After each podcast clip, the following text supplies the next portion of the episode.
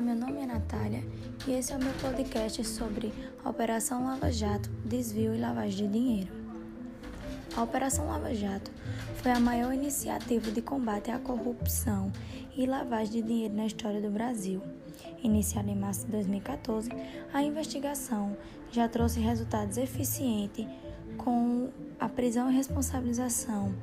É, de pessoas de grandes expressividades políticas como Alberto Youssef, doleiro suspeito de comandar o esquema, Paulo Roberto da Costa, diretor do abastecimento da Petrobras, preso por subsuspeita de destruir e ocultar documentos do suposto esquema e os demais envolvidos.